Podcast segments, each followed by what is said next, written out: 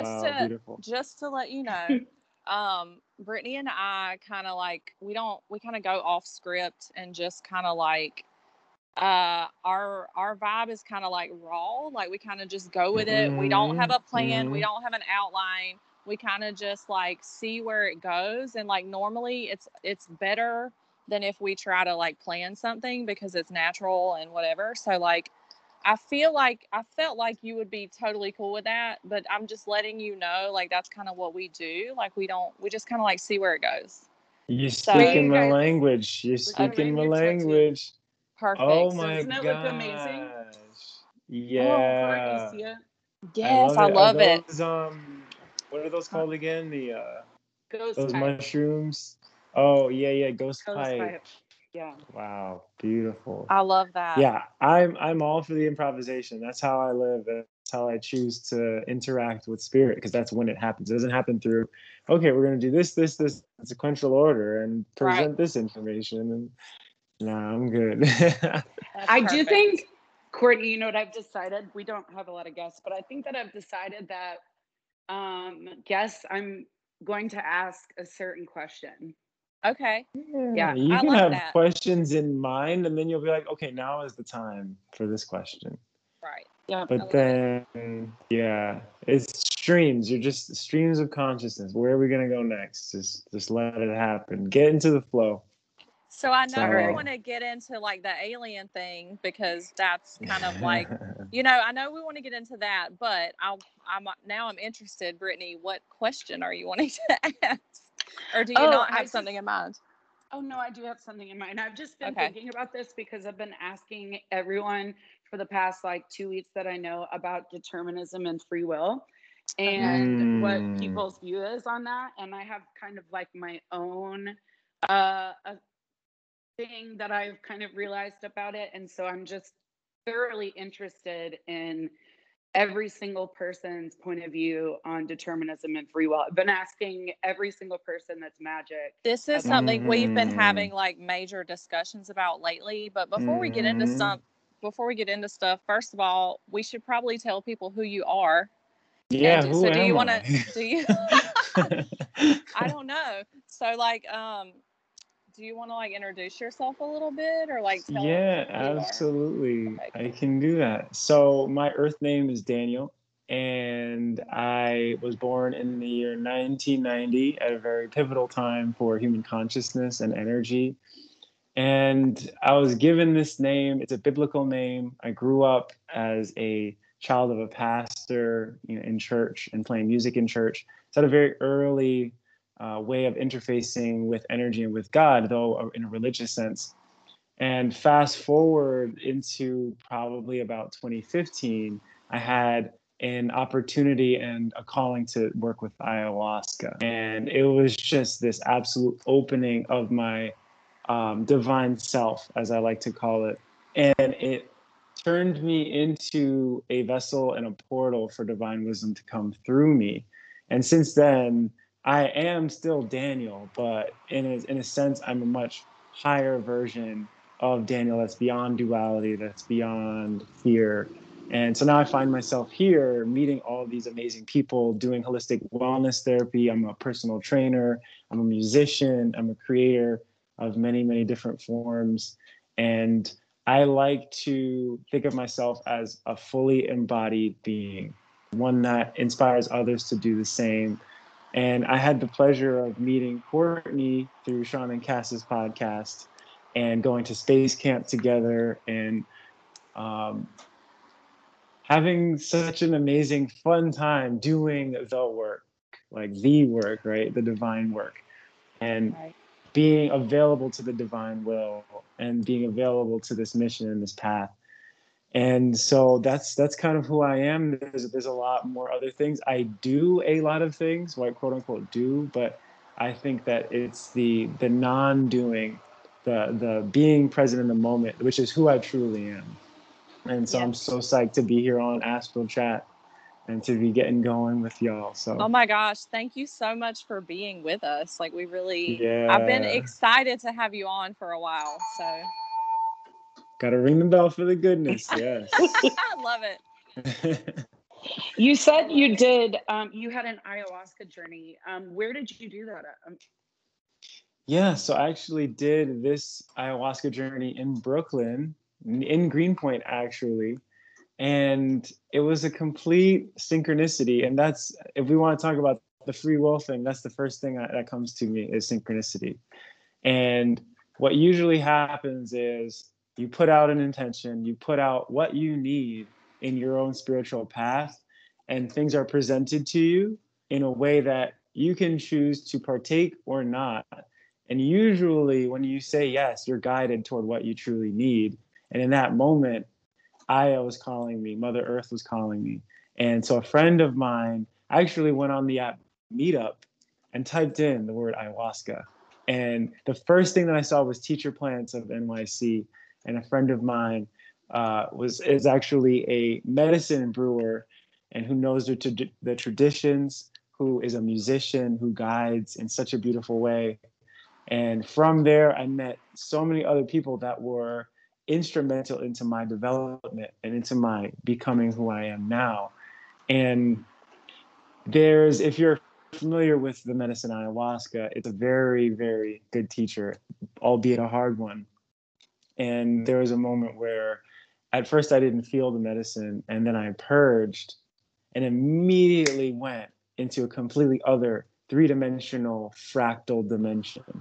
And once that happened and I came back to this reality, okay, I knew that there was much more overlaid on top of this physical reality in a way that is felt and not as much thought about.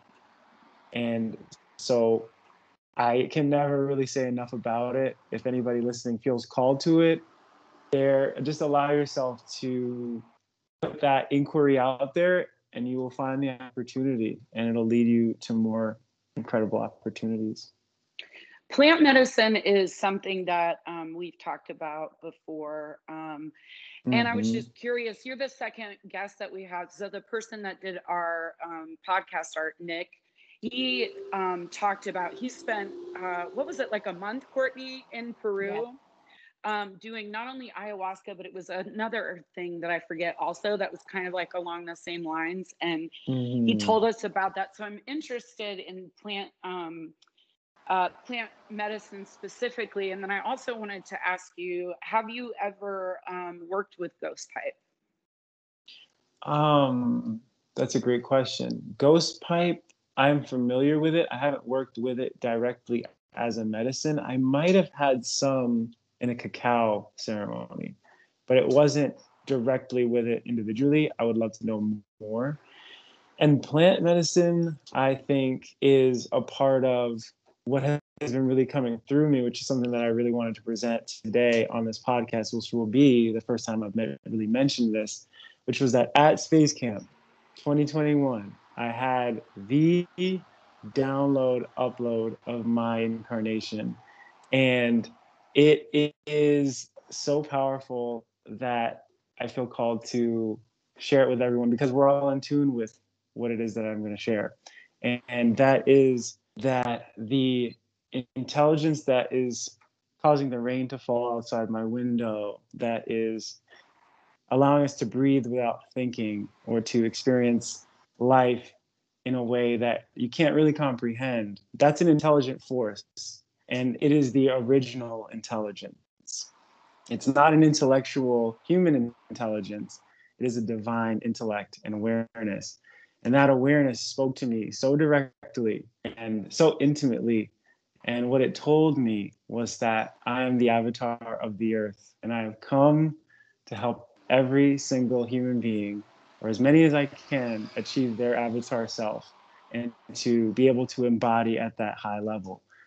And it was, oh, I was just crying and, and holding that love because if you have seen Avatar The Last Airbender, that cartoon I watched as a kid, and there is so much truth in that cartoon that it almost seems like it couldn't really be because it's so pure and so real. They talk about chakras on there. You got 11 year old kids learning about chakras and about detachment and all of these Buddhic wisdoms. And so now I find myself stepping into that. And then the most recent download that kind of encapsulates it was at the Grateful Dead concert that I went to with Sean and Cass uh, at Citi Field. And the original intelligence communicated the next piece was that I am to start or begin the original intelligence school of metaphysics. And that I'm going to begin offering this real time knowledge. It's not going to be something that is a curriculum that I've pre planned out. Maybe I'll have some ideas, but it has to be in the moment for me because that's where the divine truly lies. It doesn't lie in some future or past, although it can be known through them. It's known right here, right now, when you kind of surrender and allow it to be what it is. And I am just so excited. I don't know. Well, I do. I know what the next steps are, but I, I'm not going to necessarily think about what the next steps are. And so I'm broadcasting this message so that if anybody wants to help me with this or has ideas for me or is inspired, please reach out to me and I will I'll share all my info at the end so that we can all stay in touch. And um, yeah, uh, what do you think of that? How does that sit on your energetic template when you hear that? I'm curious. Now I'm gonna ask you a question. I love it. I think that's awesome. Like I could totally see you doing that. You have I don't know, you just you have this vibe about you that I feel like you have this wisdom like beyond your years if that makes sense and like I don't know, I just I remember you talking about that that download at space camp and just being like yes, like and I remember sitting there thinking like this is a big deal. This is like larger than you realize that it is right now in this moment and it's just like a ripple effect like mm-hmm. leading you mm-hmm. to so many more things um, that you're going to do with mm-hmm. that so mm-hmm. it makes so mm-hmm. much sense to me uh, and i think that that's amazing mm-hmm. thank you i so when you talked about that um, higher divine knowledge so when I, uh, the way that I experience that, I kind of see it as um, the eighth dimension. And so when I'm doing clearings, I will ground people into that divine knowledge. And that's where it looks like it's stemming from to me. Is that how you see it, or do you see it differently? Yeah, it's there's so many ways you can see it because it's multidimensional, it's omnidimensional, it's omnipresent. It's all of the things that you could describe as a God. But I think the God label is very limiting in some ways because it has it's so steeped in historical religion and dogma. And so it's kind of a, a new way of, of describing what can't be described. And eighth dimension is, is a great way of looking at it. I feel, and I, I, like to describe it through nature because that is how it manifests, right? That's the, the the physical manifestation of this intelligence is that all things seemingly, or not even seemingly, but they do coalesce in these just uh, most magnificent patterns without any effort seemingly. Everything happens right? The ants are building their their nests and the, the birds are know exactly where to go to mate. They're flying hundreds of thousands of miles. You know the ocean currents are all it how could you how could we not see it? And it has it becomes so so um present that it almost doesn't exist to us in the mental frame of mind because the only way to sense it is through the heart space and through the energy field. It's a very subtle power and energy. And what i like to encourage everyone to do is how do you feel it? And then if everyone feels it in a different way then we all can have this omnidimensional experience of that intelligence. It's interesting you say manifest just because eight uh, eight is uh, a number of manifestation so mm. i found that mm. interesting so i did want to ask you how do you feel about uh, when it comes to you this is a two part question how do you feel about determinism and free will meaning uh, mm-hmm. what what do you think applies to you and do you think that applies mm-hmm. to everyone also or do you think it's mm-hmm. individual determinism is an interesting one right? The free will piece. Now I like to think about it this way, and this is the guides that have taught me this is that everything is an idea, it's a concept, it's something that is presented and can be either attached to and given meaning or let go and released. So if you subscribe to an idea that every move in your life is determined by an external force, then that will be your experience. But if you believe that every choice that you make is from your own autonomy as a divine being, you'll then have that experience as well. And I personally choose the latter because it gives me that actual sense of freedom. And that's where synchronicity comes into play. Again, synchronicity is a word that describes what cannot be described, like the Tao, for example. And a great example of this was I missed the train going to a gathering yesterday, right? And I had to wait an extra 10 minutes. I heard a man singing a song. I heard him sing, uh, singing Keep Forgetting. I keep forgetting I'm in love anymore. Oh. And I was like, dude, that song is so good. I love that I song. love that song. And it turned out, yeah, that's a great classic song. And I just followed my intuition. Go talk to that guy. And so I did. And he ended up being this really cool costume designer for Broadway. And he was also a classical musician. And we had this incredible conversation that I never would have had otherwise had I actually caught the train that I thought I was going to, right? And it's these so I, I use metaphors. Metaphors are one of the greatest ways to help us understand because it's an image. It's a, a way that you can put something in your third eye and your ego self is not going to attach as much to images as it is to frameworks and structures. The child self really is the one that resonates with imagery because when you're a kid you're clairvoyant right? So it's this clairvoyance. So if i introduce this imagery then you're going to be able to understand at a much deeper level of consciousness. And so the metaphor I like to use is breadcrumbs, right? Breadcrumbs or little a little pathway. So your your higher self, your divine self, or your true self is the one that is leaving you these breadcrumbs, these synchronicities that's guiding you along the way in the physical plane. It's like fairy dust. You sprinkle sprinkle the fairy dust. You follow those little moments and you're going to meet people you're going to have conversations. Again it's always about this manifestation from the causal plane to the physical plane.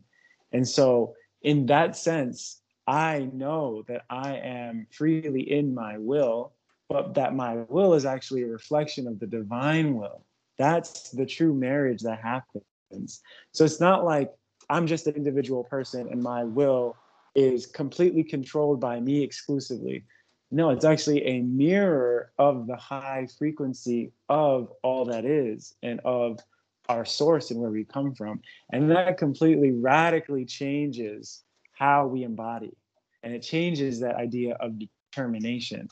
So I hope that answers your question. That's just kind of what flow is flowing and what kind of makes sense for me. It's a sync, right? Synchro, synchronicity. Yeah. Yeah. Very cool. I like questions. Questions are the I for I feel questions are superpower because if you ask the right questions, you're gonna get answers that you never really realized could even come out of you. So right. yeah, so I love I love good questions. So please keep asking. I really liked what you talked about the experience that you had, like when you missed the train and then you had an yeah. experience that was totally because I'm and also like linking that with what you said about nature.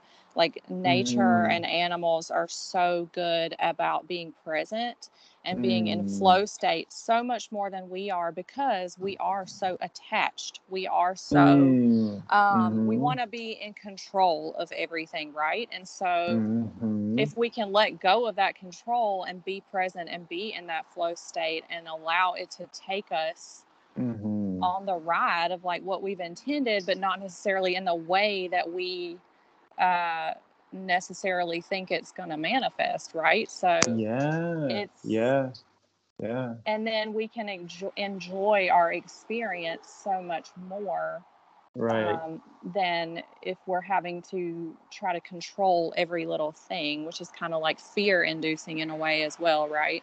And so it, like it i really is. it is. I liked uh, I like the analogy of those two things, like kind of like you know you're Mm. trying to make this train, but you know you ended up having an even cooler experience if you just let go of of the Right. control of what you're Right. trying to do. So and and all Yeah. of what you just said has to do those shoulds those shoulds or coulds those are ideas again based in history right, and though that history is what we identify with so Right. if you are identifying from a place of the the small self is what my guides teach me It- it's called right our our fear-based self our separate self yes, from all that is, you're going to continue to, to tend toward this precautionary lifestyle, which is based in self preservation, which is a natural human thing, right? The amygdala, our, um, our gland in our brain, the amygdala is kind of like the, the security measure, it's the, the alarm system.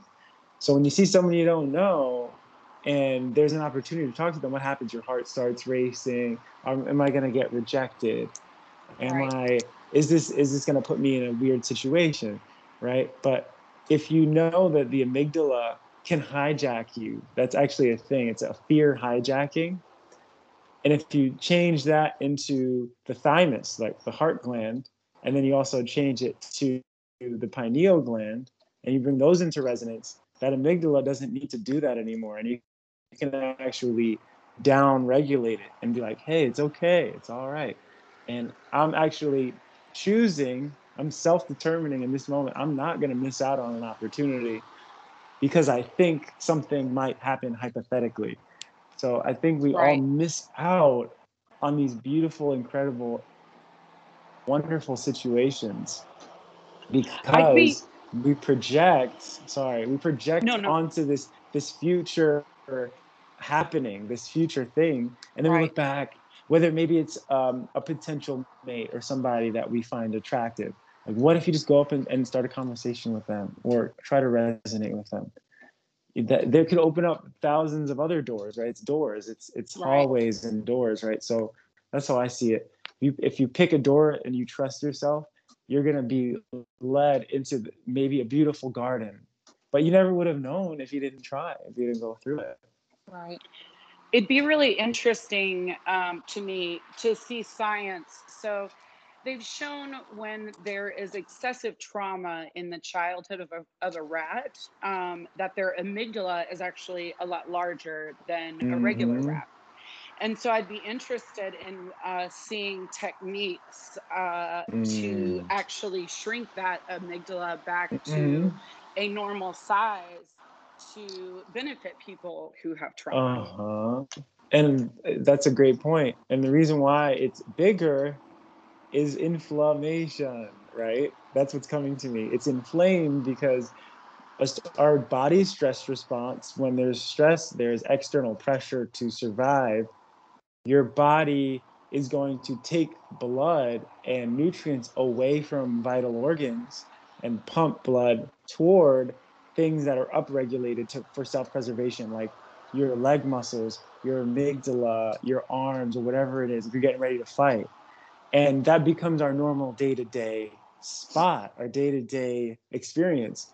So through intention, we can do all things. We can do anything. So if you sit in meditation and you say, I am reducing all inflammation in my body, and furthermore, I'm choosing to allow my amygdala to downregulate or to become more relaxed and turn on a parasympathetic nerve response, that's what's going to happen. And we have to know that it's already happening just by that level of awareness. And so, as a holistic health practitioner myself, I find that we become so dependent on um, doctors, experts, studies. All those things are wonderful ways to affirm scientific fact. But at the end of the day, we have to use our own empirical wisdom, our own logic, our own sense of awareness around okay, what do I know right now and what can I connect the dots with? Because it's always about a lot of us have this this disparate knowledge of a lot of different things because of the internet and the age of information. but we know a lot of little things about a lot of things instead of being able to connect all of these ideas because there is no separating everything. We have to merge all ideas back together because, as we know, it's all one anyway. It always has been. So stuff that's seemingly um, completely separate, like neuroscience and um, eating, right? Those or food, those two things are connected. How can we recreate this framework of um, meshing and and re? It's like DNA, you know two strands of DNA are they are technically separate, but they're connected by this spindle, right? It's this um, this twine, this twine, this um, this thread, right? So how do we reweave that tapestry of knowledge through receiving it from the original intelligence? See? There was um, a study. Uh, do you know who William Hof is? William Hof. I know who Wim Hof is. oh yeah, that's what I meant. Sorry, Wim Hof. Wim um, Hof. There you go. uh, sorry, I'm a 90 percenter. I get it almost right every time. Um, it's all right. Uh, so anyway, he uh, did a study where he was injected with E. coli. Um, yeah. And then uh, I think it was like within 15 minutes, he had um, they tested and he didn't have it in his body anymore and mm-hmm. he actually he changed uh, the way that science was uh, seen and the data was taken in its relationship to the breath with that study. Mm-hmm. Um, what what can you say about breath in the body? Mm-hmm. First of all, Wim Hof is one of my absolute heroes. This guy has done so much for bringing us into our true power as human beings, as avatars. Because if you see what he what he's doing, you can't refute what he's doing.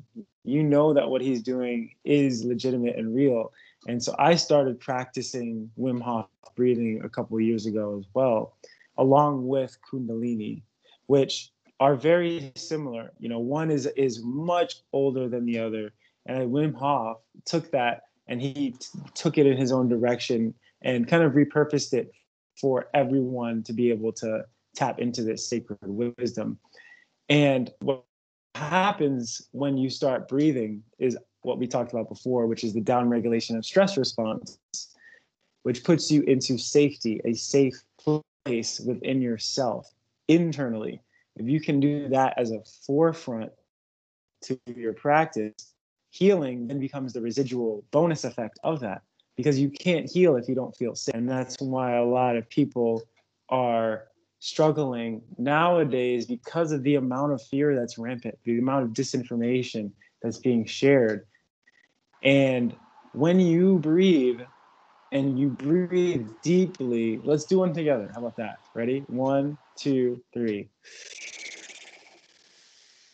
Hold.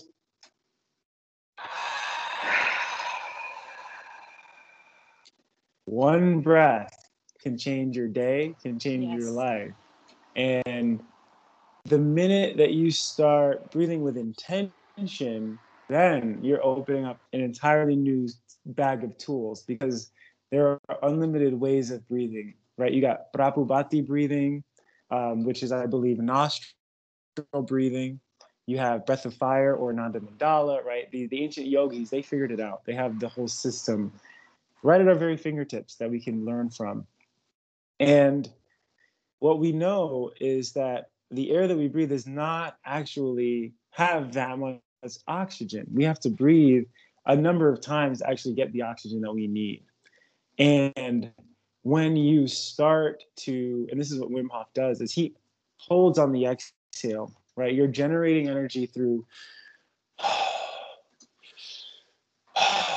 full, powerful breaths, fully expanding your lungs. Your lungs are these big air bags or air sacs, right?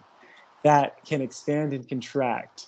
Now, this is where we get into biomechanics, which is very important. This is another area of my expertise, which is that if your musculature cannot support the expansion of your lungs, you're going to be at a deficit for oxygen because your your lungs are going to run into the the extremities of your rib cage because your rib cages aren't expanding enough And then on top of all that, we're so mental, mentally focused beings with our jobs and our lives that we're, we're breathing shallow all the time. We are breathing at maybe a five to set, five to 10% capacity as opposed to an 100% capacity. Then the next phase would be that when you start breathing with intention and slowing down, your body can absorb more of the oxygen that it already has inside of your body. And this is what Wim Hof does. On the exhale, if you hold on the exhale, what does your body do? It goes into a fear response that says, uh, What are you doing? We kind of need some more air. You should probably breathe again. And that actually turns on a potential fear response that you are then regulating through staying calm in a fearful situation.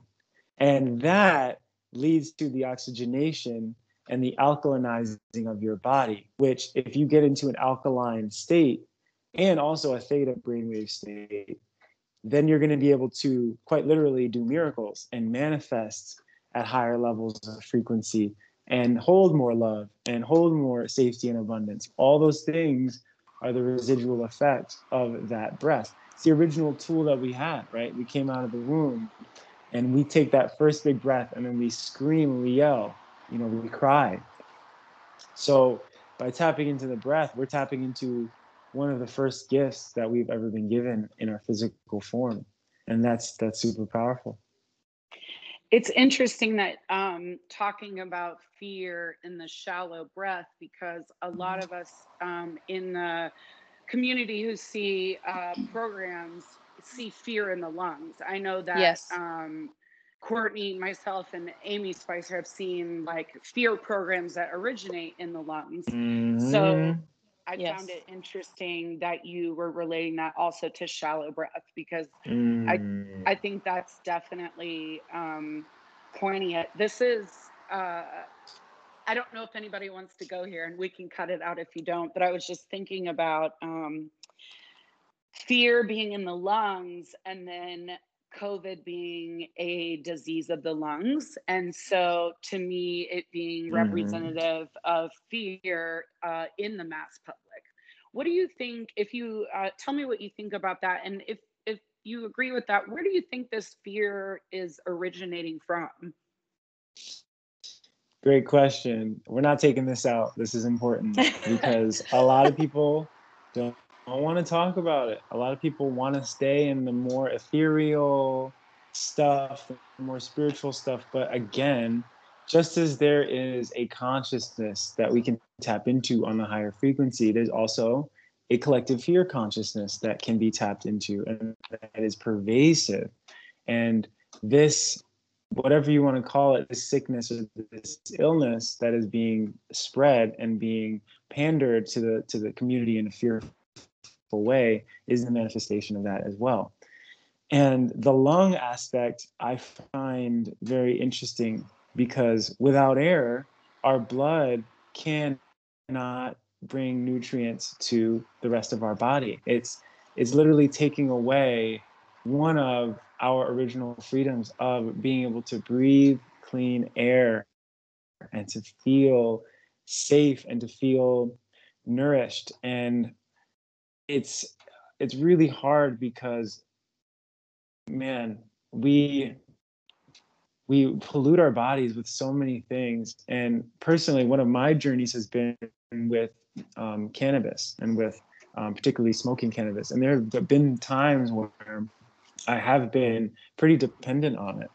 And it took a lot of changing that because I felt that my body would it was like, all right, guy, you gotta slow down the cannabis. It's a great medicine, but you are actively hurting your body by putting too much carcinogens into your body, right? And then you think about what's happening with the wildfires out west in the United States and the fact that a lot of people around the world don't have clean air via pollution from cars and we only have so much air in on our planet right we only have so much that's being created by the, the flora and the um, the plants and so what's going down right now with the media with the agenda i won't go too much into the agenda but those who know know there is a an entire agenda around how do we create a population that is not willing to see truth and that is not willing to ask the deeper questions about um, COVID, right? And I, the the ventilators, right? The people that are actively experiencing a lot of pain around the JAB, and there's a lot going down that, that we're losing an awareness for that original intelligence that is our body, quite literally. And when you start to understand the immune system, what is the immune system? It is the ability for your body to recognize external influences, living organisms, energies also. We have a spiritual immunity and an energetic immunity. And to be able to alchemize and neutralize and release that which is not actually serving your physical, healthy, living God body. And I I want us all to ask ourselves, how do I feel right now? That's a, great way to start. Like how not how do I how did I feel a week ago, but how do I feel now? What does my body need? How can I develop a deeper relationship with my energy body? And how, how can I set up defense mechanisms and energetic defense parameters through intention that will defend me and protect me from external forces or ideas or negative energies that would seek to recreate themselves in my energy field because that's what all fear seeks to do. It seeks to recreate. And so in my belief in my knowing the real virus is fear because fear is the the spiritual um, the spiritual representation in the higher octaves of what this sickness or illness really is. And there's um, the the fact the, the idea that fact is up for debate, the idea that truth is up for debate around this is extremely hard because we're not willing to hear people anymore. A lot of a lot of us are shunning people. I went to a protest actually here in New York City around the um, the VAXX mandates, and it was incredible to see people all together um, discussing and talking about this issue. And one woman, I'll, I'll, actually I can send this video to you so maybe you can share it. But this woman was a a Nazi um, Holocaust survivor, and she spoke at this rally. And what she was saying was extremely powerful and palatable um, or not necessarily as palatable for most people, but it's hard to hear. But what is happening right now mirrors the the phases that took place in that genocide, and a lot of people don't want to see it because if you see it, then that means that there's a lot you don't know, and your identity, your sense of self in society completely changes in an instant once you know that what's happening to humanity is nothing short of extremely traumatizing and fearful and scary. And but it's it's calling those of us forward who are ready to step into a higher level of power around our fortitude around our ability to withstand this great change that's taking place before us. And it's making us better i believe. It's making us much more resilient to this storm right? There's a storm going on outside and people are running around screaming and being really scared, but we're holding that space for everyone. And so I want to empower anyone who's listening to to know that you're loved, whatever you're going through. Please don't let anyone pressure you into doing anything that is not right for your body, no matter what. There's there's a lot of uh, occupations that are forcibly getting people to partake in this massive experiment that's that's happening around us. And there is nothing wrong with making your own choice, right? That's the free will piece that enlightened beings can respect. Because the minute free will is taken away, then you're trying to play God.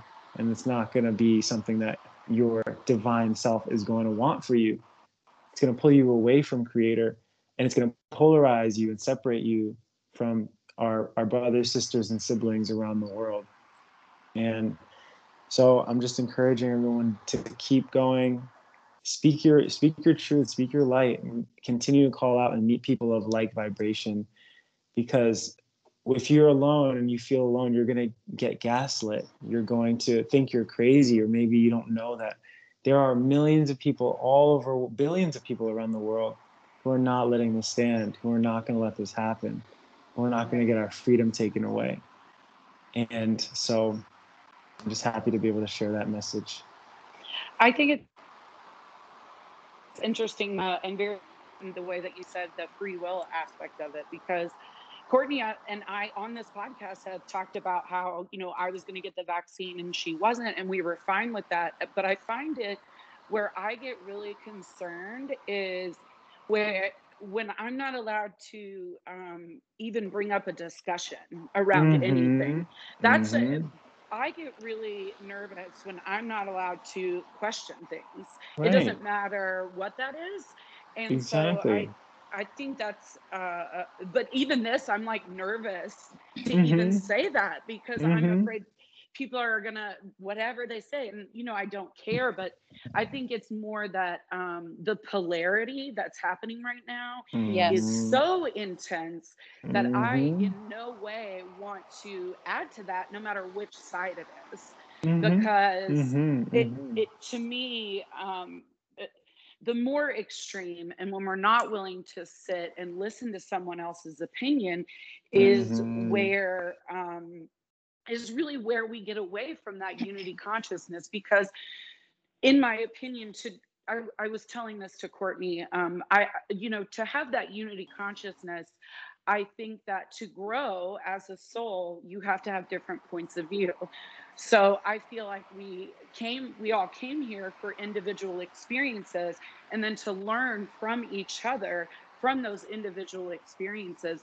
But when everyone is gaslit or shamed or whatever it is to uh, speak on whichever side that they want, or just to be someone that's like, hey, I don't know. I actually respect both sides of this it is rare right now and it can be really hard and i think that a lot of people who share that same opinion as me are finding ourselves be, being really quiet right now right but if, if you're embodying your higher self you would you're never going to tell someone what they should do but you would yeah. want them to have the space and the freedom to decide for themselves as a sovereign being right and you were talking about the agenda earlier. The agenda, I believe, you know, is here to keep people in that fear state, that that flight or fight response, that um, dysregulated uh, nervous system, because it's it's it's easier to be controlled when you're in a fear-based state. It's easier to be manipulated. It's easier to be gaslit,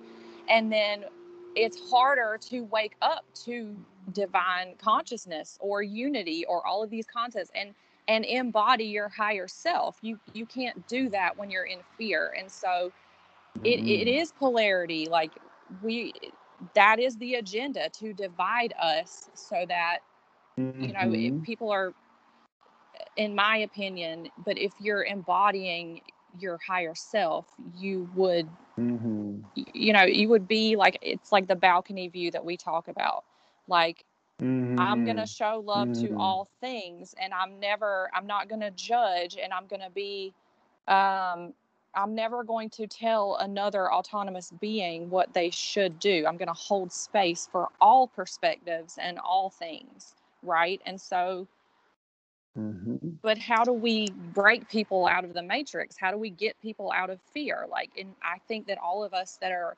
awake, maybe like ahead of the masses or whatever you want to call it, are here to volunteer for mm-hmm. that thing. And so, like, how mm-hmm. do we get people out of this dysregulated state? Because it is like constant fear, vibration being pumped at mm-hmm. us mm-hmm. constantly. And how do we mm-hmm. combat that? And how do we I mean, to me, I believe one of the the biggest ways you can do that is just to live your truth and live in your embodiment of your mm-hmm. higher self and be an example to others in that way and show mm-hmm. love and show um i don't know just that you're embodying that mm-hmm. your sovereignty i guess absolutely that's the beauty of it Courtney, we're doing it right now. This is how we do it. We have conversations, we talk, Right. we hear everyone. We make sure everyone feels heard. We make sure everyone feels seen. we Make sure everyone is knowing is knowing that they are loved and that they are held, no matter what they believe, no matter what they are thinking, right?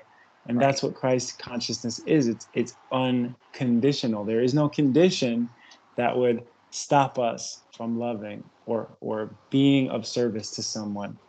And Right. a great example of that for me is the homeless, those that are living uh, in society and who are largely seen as other, who are largely seen as separate, who are seen as dirty or Right. sick or mentally ill, whatever the label may be. And the way that we treat our our family members who who don't have a home, that's how we can really have a mirror for what our true level of consciousness is, right? How we treat one person is how we treat everyone. And so, what I like to do is I like to just see them, even if I can't give them money. A lot of people think that, oh, if I can't give them money, I can't help them. That is a complete lie because the minute you just walk by them without even paying attention to them like they're individual, like they're in, that like they're invisible, you are completely separating them from light when then the next person that you see that that might be someone that you admire that you look at with such adoration you are actually doing that person a disservice because if you look at the, the homeless man and you look at the famous person as one being better than the other you're actively forwarding separation and Yes. why would we want to be a part of that? We don't really need that anymore. We're evolving beyond that. And so I encourage everyone to, if you see someone that's different than you, or if you see someone that you normally wouldn't talk to, just say hello to them. Like that, that's the most simple act of love that anyone can ever do is to see another human being. And I've had so many instances where I wasn't able to give anyone money, but I had a conversation with somebody and actively tried to be of service in some way, offering them uh, just a, a pleasantry or an idea or a thought. And I've had so many of them just say, "Wow, I'm just I can't believe you stopped to talk to me, or I can't believe that you that you see me." And that's what our eyes, our higher eyes, can do. They can see people in ways that they've never been seen before. Right. And what could be more beautiful than that? I don't, I don't know. Brittany and I talk about this a lot, like how we've spent the majority of our lives feeling unseen uh, for who we Mhm. truly are. And so this is Mhm. something that we've discussed at length. But I Mhm. feel like at the core of who we are, like as humans, that is our deepest one of our deepest desires is to be seen, to feel seen and to feel loved and accepted for who we truly feel that we are. And I feel like a lot of us maybe have felt very unseen. Um, not so much now because we are connecting more with people that we feel safe to show our true selves to, right? That we feel Mhm. safe enough to embody that. But that's a really So- good perspective as far as like everyone has that desire to feel seen and the homeless are Mhm. probably the largest population of, of the people that feel the most invisible, which makes me Mhm. terribly Mhm. sad.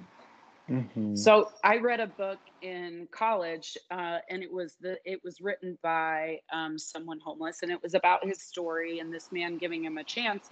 One of the things he talked about was exactly what you just said, is Mm. Um, is acknowledging them as people, uh, like means more than anything. And then also, so I live across the street um, from a park and close to a homeless center, and this is I don't know if I've ever shared this before, but in my opinion, there have been uh, people that are homeless that I know 100% that I've passed that are higher dimensional beings that are here to take stock of humans. Mhm, And mhm, I know mhm. that with every fiber in my being because I've passed them and I can look at them and I know exactly why they're here. And so, uh, That's and- interesting. Yes, I Mhm, I can mhm. tell. Um, I just look at them and I can tell that they are.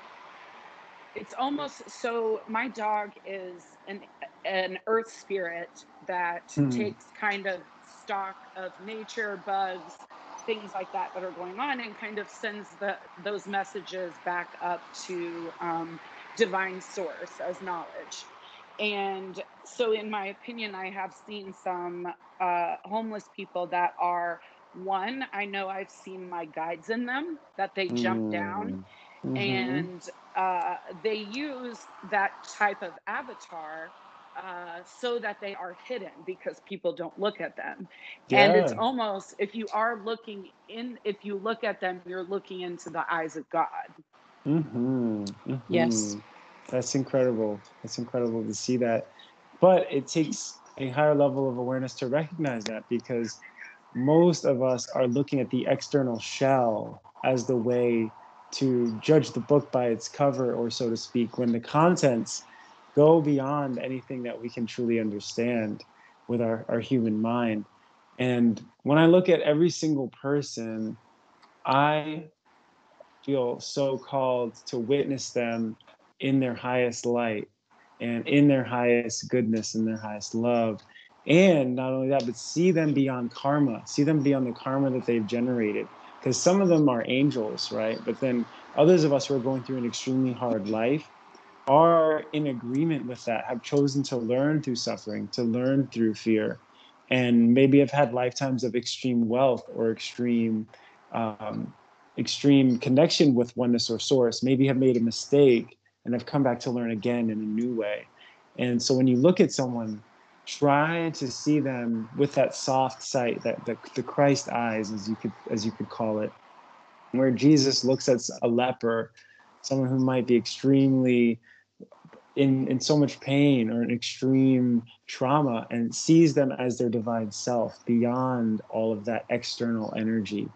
Mm-hmm. And if we can do that, we actually are calling into being a new and more beautiful world that's in alignment with source because that what we see and what we as a witness as an observer you are actually affecting what it is that you are looking upon right the beauty is in the eye of the beholder is, is the the age old saying. And so that's what we're here to do and we're we are doing it. And and i see when you see someone in their highest light they actually are so taken aback by it because they're not used to being seen for themselves. And then they can step into that new sense of divine of divinity. And so i've seen it time and time again. It's like maybe a flower that's not growing the best in the garden or that's struggling. If you give it some water you give it some love and you sing to it or whatever it is it's going to perk up and it's going to come back and it's going to blossom. And and when it blossoms then the bees can come and pollinate. They can take that pollen and share with other with other people. So i almost see us like that. We're kind of like the the pollinators or the nurturers of these these living beings that are just having a hard time and it's okay to have a hard time Right. You know, speaking of, sorry, Courtney, I just keep jumping in. Um, I just am so interested. You're fine. to Daniel, I love so I it. have several questions. Okay. yes yes I it, when you said hard time, so one time uh, I was passing someone who, in the 3D on the outside perspective, was having a uh, more than likely having a schizophrenic episode. But what I Mm. instantly saw this person is it looks like they were caught in between two dimensions. Is what I lo- is what I Mm. saw them exactly, and it made Mhm. me incredibly sad because I I instantly was like, oh, they're caught between two dimensions. That's what's going on right there. But Mm. you know, the the maybe the 3D um like representation of that looks like a Mhm. schizophrenic episode. But yeah, Mm. uh, I just um I don't know what made me think of that. When you were talking about seeing people Mhm. in their light, that was just Yeah. um what I saw that person. That's that is extremely difficult because the other Speaking, aspect is I'm sorry to interrupt you, but Yeah, there's yeah. literally there's a bee flying right here. I don't know if you guys can see it. You were just talking about being the Oh, pollinators. wow. There's a bee flying around my head right now. That's like oh, wow. synchronicity confirmation. I love it. That's it. That Yeah. is it. That's how, that's totally how it happens. And even that bumblebee, that could have been someone from past lifetimes who wanted to be more in tune with the flowers and with the air and with with life. And I would love to be a bee. That'd be so fun. I You want to be my dog. Not to you want sound to be your crazy, dog? Yeah, they live a great life. uh, we so I was on a flight uh, two days ago, and I had a conversation. People are gonna think I'm crazy, but whatever. I had a conversation with some clouds actually, and the clouds told me that everything that has been created has also been embodied. Therefore, we have been clouds, we have been animals, we have been everything, everything because we've created all things and we have embodied all things. And that was just Mm. mind blowing for me because I'd never thought about it that Mm. way. But it was also really Mhm. funny that I was told this by a cloud. You uh, know which what? Sounds very crazy, but you know what? That's It's so crazy. great. So, um, uh, Courtney's boyfriend Jesse, he said to me one time uh, about every tree having an individual consciousness, and I was talking about how it upset me because they were cutting down like a neighbor's tree or something. And when he said that, it sent me on like an entire day spiral of thinking about all of the consciousnesses dying with all the trees that we cut down. It was not a good day. Like I was spiraling on that one thing that he said to me about that. Oh my Yeah. gosh! Wow. Yeah. I feel like we've probably, you know, we've wanted to experience all of these things, all of these entities. You know, we've probably been. Oh my God. I know. Air I'm Force sorry. One. I think it was. but yeah, so it, I believe that everything is a living, breathing entity. Everything is energy, Mhm. right? And mhm, mhm. um, I feel like we've we've probably wanted to experience everything, Mhm. and Are you probably have. familiar? Are you familiar with the idea of the bodhisattva?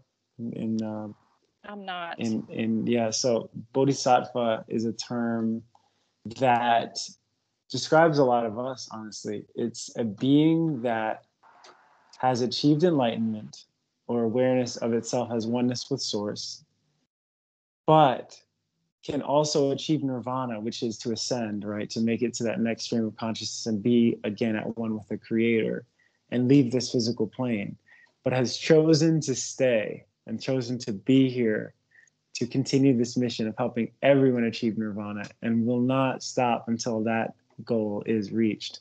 So that means we're going to keep coming back, we're going to keep helping, we are going to keep being of service.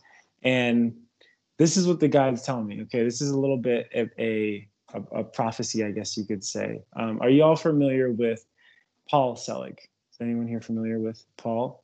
So No. Paul is a conscious channel. He's like a radio, and the energy that comes through him is us at a higher level of consciousness, at the next octave where we're all going. And the guides have channeled now through him. These are unedited transcripts. They changed maybe one or two words that they mi- might have mistaken in the typing up of the words, right?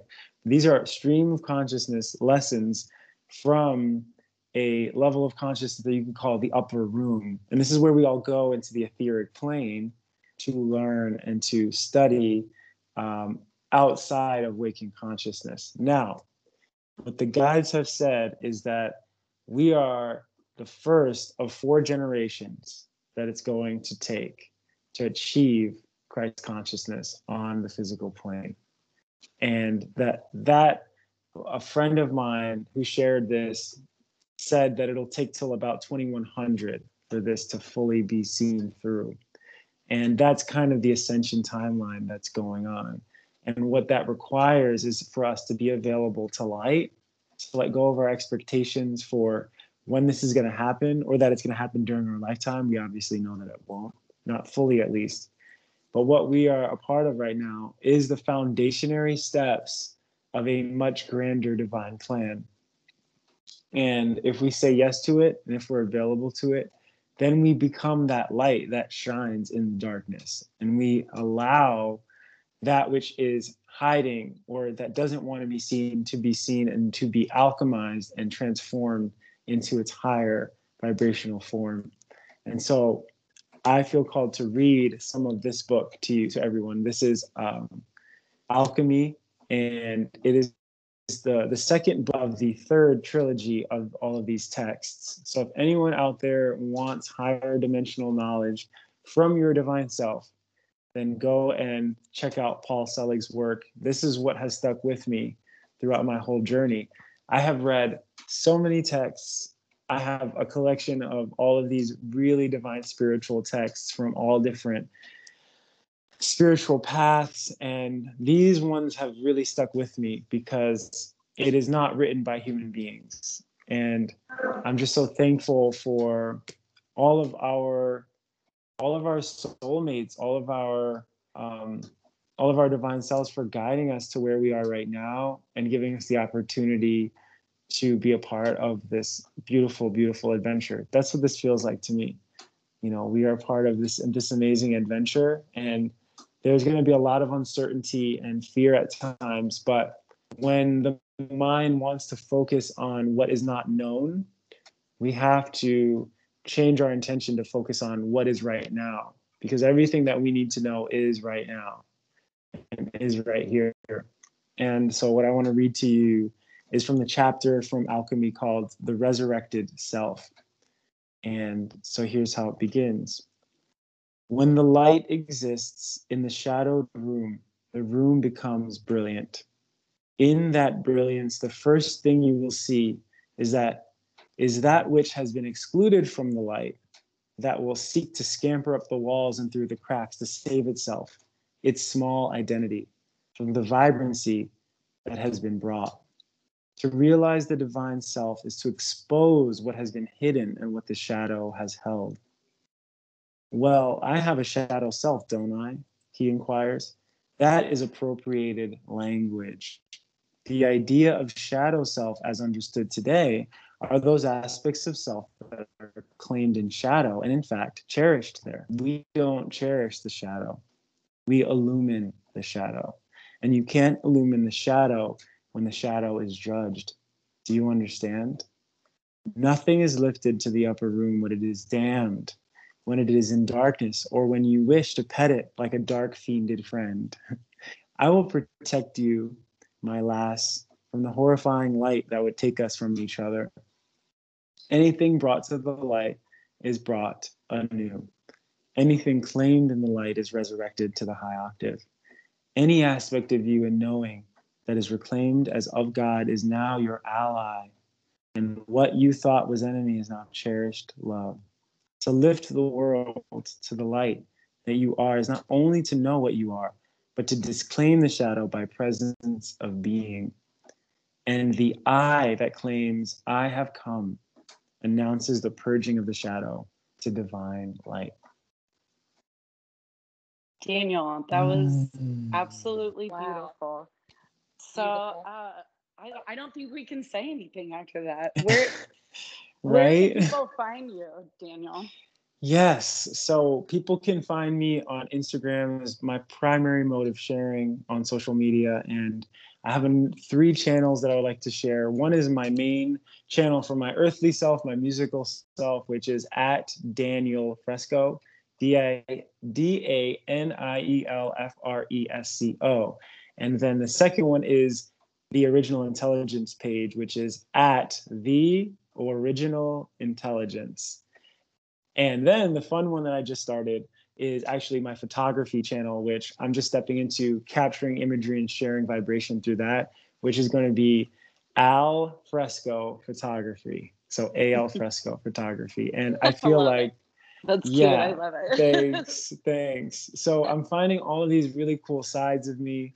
And the part that I want to end off our conversation with after that reading, which is that we're all Jedi, right? So I'm a big Star Wars fan. I love Star Wars. And we didn't get to talk as much about higher dimensional beings or ETs on this this conversation. There will be more. But we'll are, have to have you back on for that one yeah we will definitely do a deep dive on that because that's yeah. very much it, it's connected but it's very much unique in its own sense and the reason why the jedi is so important is because they are warrior monks essentially they have the ability to be skilled in their abilities to to fight against darkness, but they are also highly aware, peaceful, loving beings. And so my lightsaber for this lifetime is the flute. So this is my flute. This is a shakuhachi Japanese flute that I, I play uh, for those homeless people that I meet, for other people, and I do sound healing work. So I would like to end off by playing Let's, for y'all. Okay, we would let me say our Instagram handles because after that beautiful music, we should just we should say no words after that. I so like you, it. I like it. You uh, you can find me at Britwitch Alien Stitch, and you can find uh, Astral Chat at Astral Chat, and uh, listen to my other podcast, The Macadoodle Half Hour. Mm-hmm. Courtney. And then right. I'm just Courtney and Savannah on Instagram. Beautiful. This has been Perfect. so incredible. I'm so happy to have met you, Britt, and to be in this wonderful dialogue and conversation that is ongoing. We can talk all day and all night, and I look forward to doing more of that. So I want to end off by doing a little meditation. We're going to do a little original intelligence meditation. So if you're listening, I would love for you to get into a place of receiving. You can close your eyes, you can bring your attention to your breath, and I'm going to do a little vibration and play some flute, and we will close our time together. Everyone, be well, and we will talk very soon.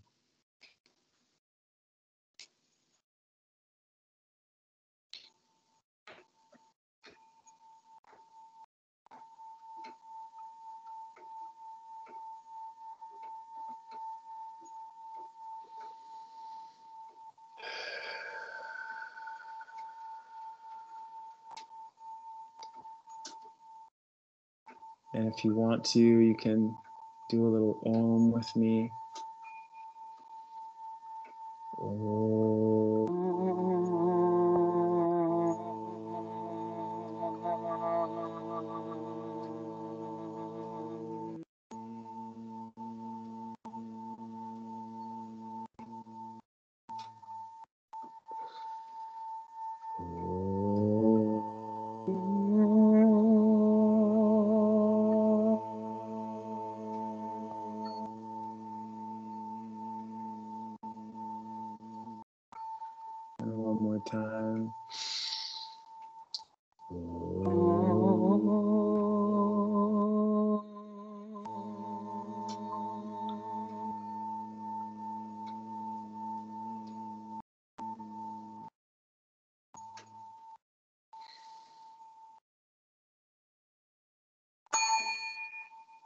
is our time. This is our opportunity. Continue forward on this journey, to have fun in the process, smile, to laugh, even through the challenges. Because everything that comes our way is, is a chance, a moment that is presented to us in resonance with our our truth and our light. And it is my absolute gift to see each and every one of you in that moment of surrender and serenity. that every breath that we take together, we are thankful for, we are in gratitude for, and we are so so in wonder in wonder at the fact that we're here right now. We there's i mean what are the chances that we are here right now with this opportunity to call into our lives that love those relationships those friends that are here to have our back to have hard conversations to learn from and so as we breathe together and I play this flute, ask your guides, ask your ancestors, ask that which cannot be described. What what do I need to learn today? What may I be present for? What may I be available to in vibration? And how can I enact the highest level of my spiritual abilities that may be held in this embodiment.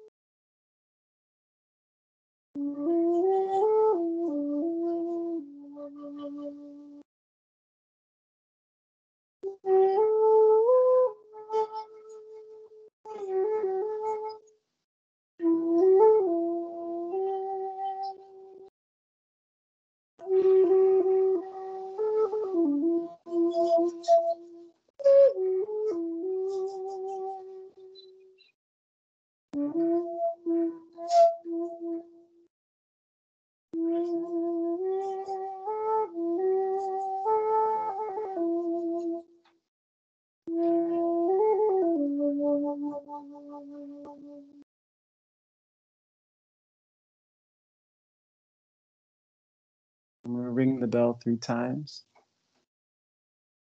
And with each one, I want you to take a breath and let all the energy that you have within you to expand into the limitlessness of all that can be and all that is.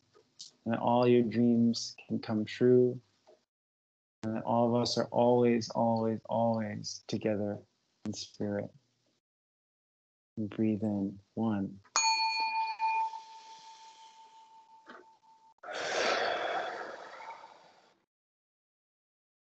Two,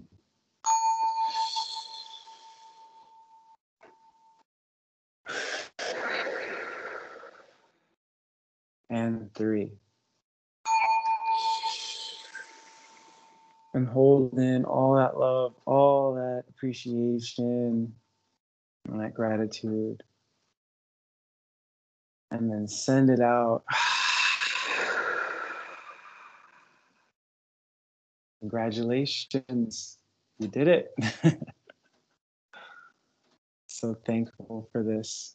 Thank and you so I know we much, weren't going to talk, but I can't close out without just saying a profound thank you.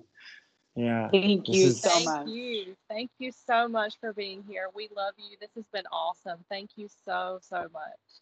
We would love to have you on again anytime you're available. This was amazing. Yes, we will do it. We can do a series. We'll we'll uh, we'll build out some some episodes and because I think everybody listen's going to benefit so much from it. And I want to just invigorate you to keep doing your mission and to keep sharing this sacred truth. And there is so much more to come. And I can't wait to partake of it with you. Thank you, everyone, and have a wonderful rest of your day and your weekend.